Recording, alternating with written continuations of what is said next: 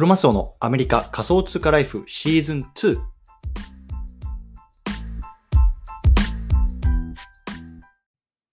皆さんおはようございます。アメリカ西海岸在住のクロマスオです。今日は3月12日土曜日の朝ですね。皆さんいかがお過ごしでしょうか？今日も早速聞くだけアメリカ仮想通貨ライフ始めていきたいと思います。よろしくお願いいたします。さて、今日のテーマなんですけれども、今日は日本人が外貨を稼ぐ稼ぐべき3つの理由、こんなね、テーマで話していきたいなと思います。今日のね、対象のリスナーさんは、資産がね、日本円の銀行預金しかないとかね、あとはね、円安ドル高ってどういうことなのとか、そんな風にね、疑問に思っている方向けの内容になってます。ね、ちょっと今日はね、ちょっと、あの、経済論みたいな感じのところをね、まあ、少しね、あの、具体例なんかも入れながら分かりやすくね、話していきたいなと思います。でね、僕自身はね、やっぱりこう、円とドルっていうね、まあ、2つの通貨をね、軸とした資産の構成っていうのをね、あの、構成をしてるんですけれども、まあ、そこにね、あの、例えば仮想通貨であるとか不動産とかっていうのをこういろいろ組み合わせてるんですね。そう。でなんで僕がこういうことをしているかっていうところをね、今の現状を見ながらね、少し話していきたいなと思います。はい。ということでね、今日はね、外貨を稼ぐ稼ぐべき3つの理由っていうところなんですけど、まあ、最初に3つ結論言ってしまいますね。1つ目、日本円の価値がなくなっているから。2つ目、資産を分散するため。そして3つ目、世界がボーダーレスになっている方。このこのあたりをね、今日は話していきたいなと思いますので、ぜひ聞いてみてください。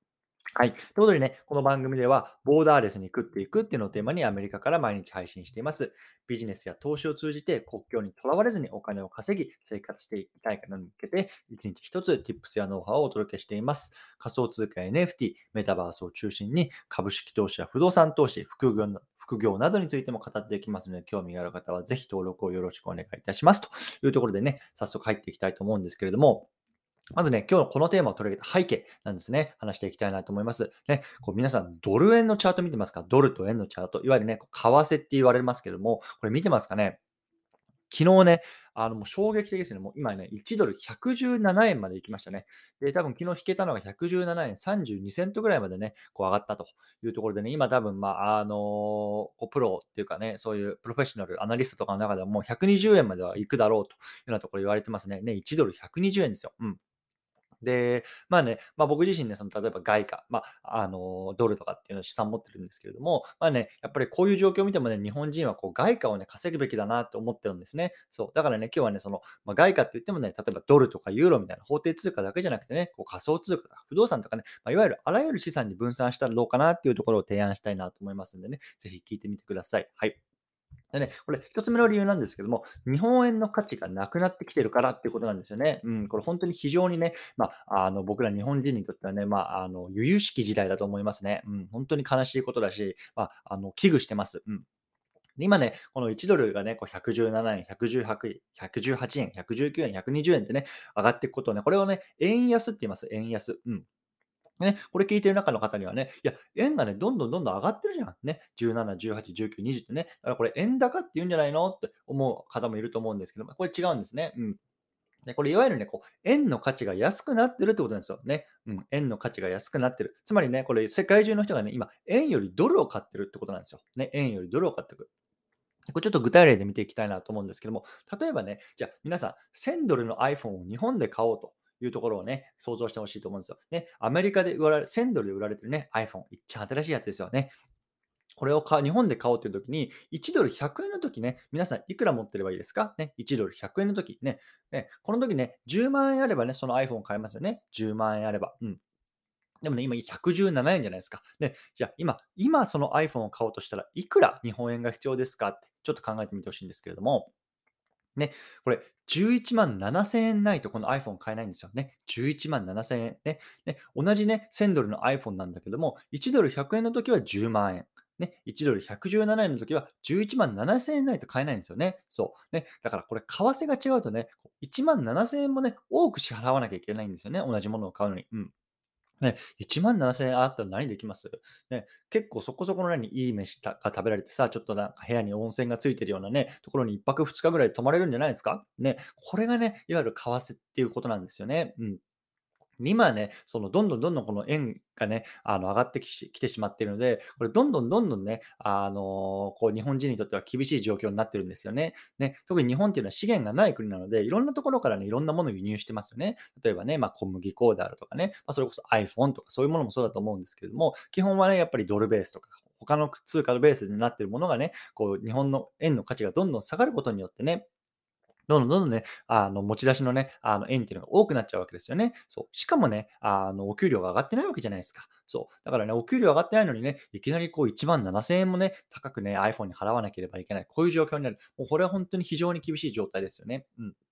じゃあね、そもそもなんでこれ今ね、円がね、あの円高になって、あの円安になってきちゃってんのっていうところなんですけれども、まあ、あの原因はね、あのこうウクライナとロシアの戦争なわけですよね。うん。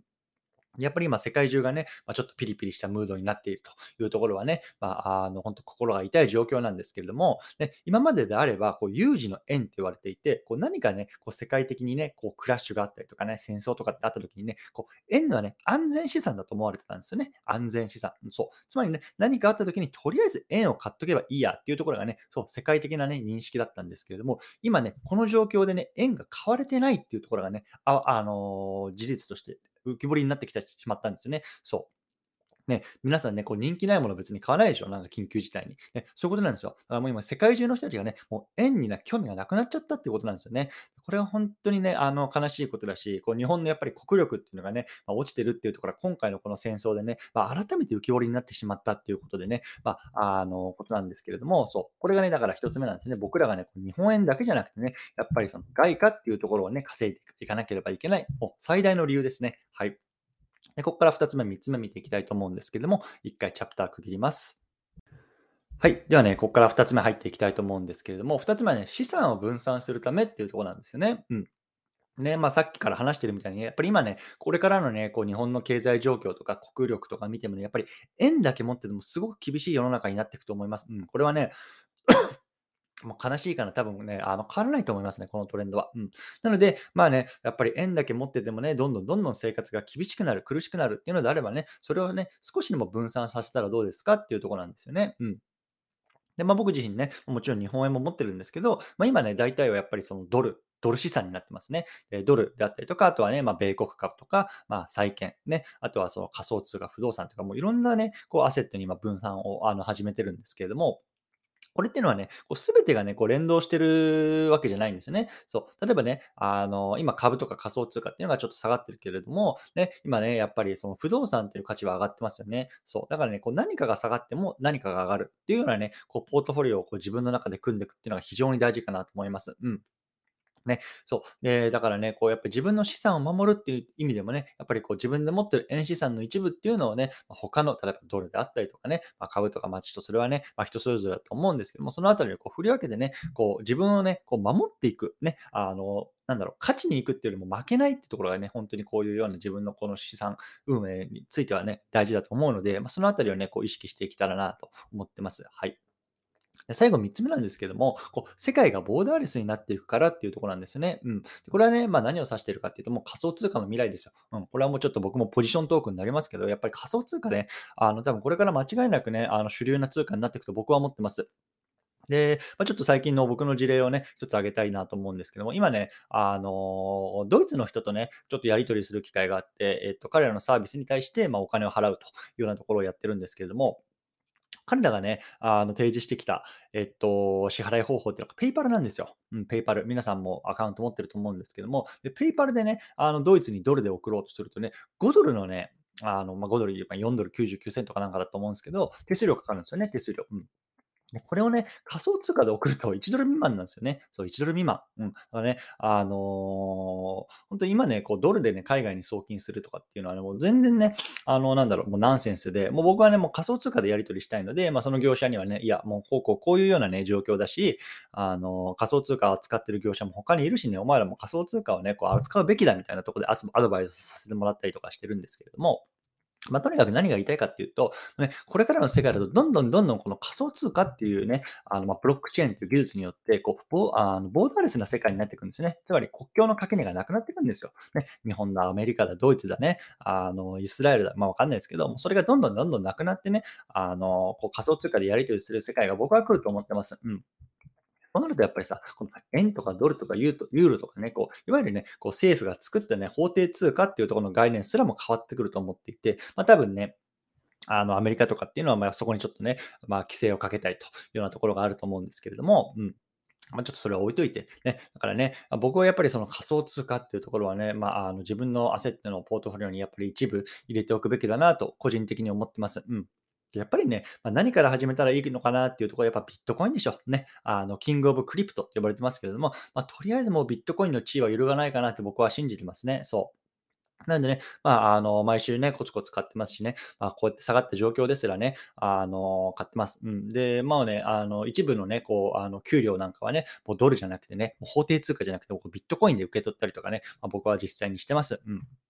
多分ね、こう今から見てね、10年後、じゃあ2032年とかっていうのをね、あになった時に、こう過去10年前をね、の今をね、こう振り返った時に多分ね、今ね、ビットコインがね、4万円、4万ドルか、4万ドル台とかね、4万ドル弱ぐらいで買えるとかっていうのは、まあ、あの時すげえ安かったなって思う時代が来ると思うんですよね。そう。だから僕はね、まあ、そういう未来にこうベットしてるので、今こうやって仮想通貨にこうあの買ってるんですけども、もしね、まだまだあの買ってないんで、買ってないんだよな、これから始めたいんだよなって方はね、まあ、ぜひね、こういろんなリサーチしてみたらいいと思いますし、ね、僕もね、この講座解説の方法とかっていうのはブログの方をまとめてますので、まあ、ちょっとね、こうアメリカ在住の方向けのあのー、なんだろう、仮想通貨取引所になってますけれども、ちょっとそのあたりもね、あの貼っておきたいなと思いますので、興味がある方は見てみてくださいというところでね、今日はちょっとこのあたりでまとめていきたいなと思います。はい。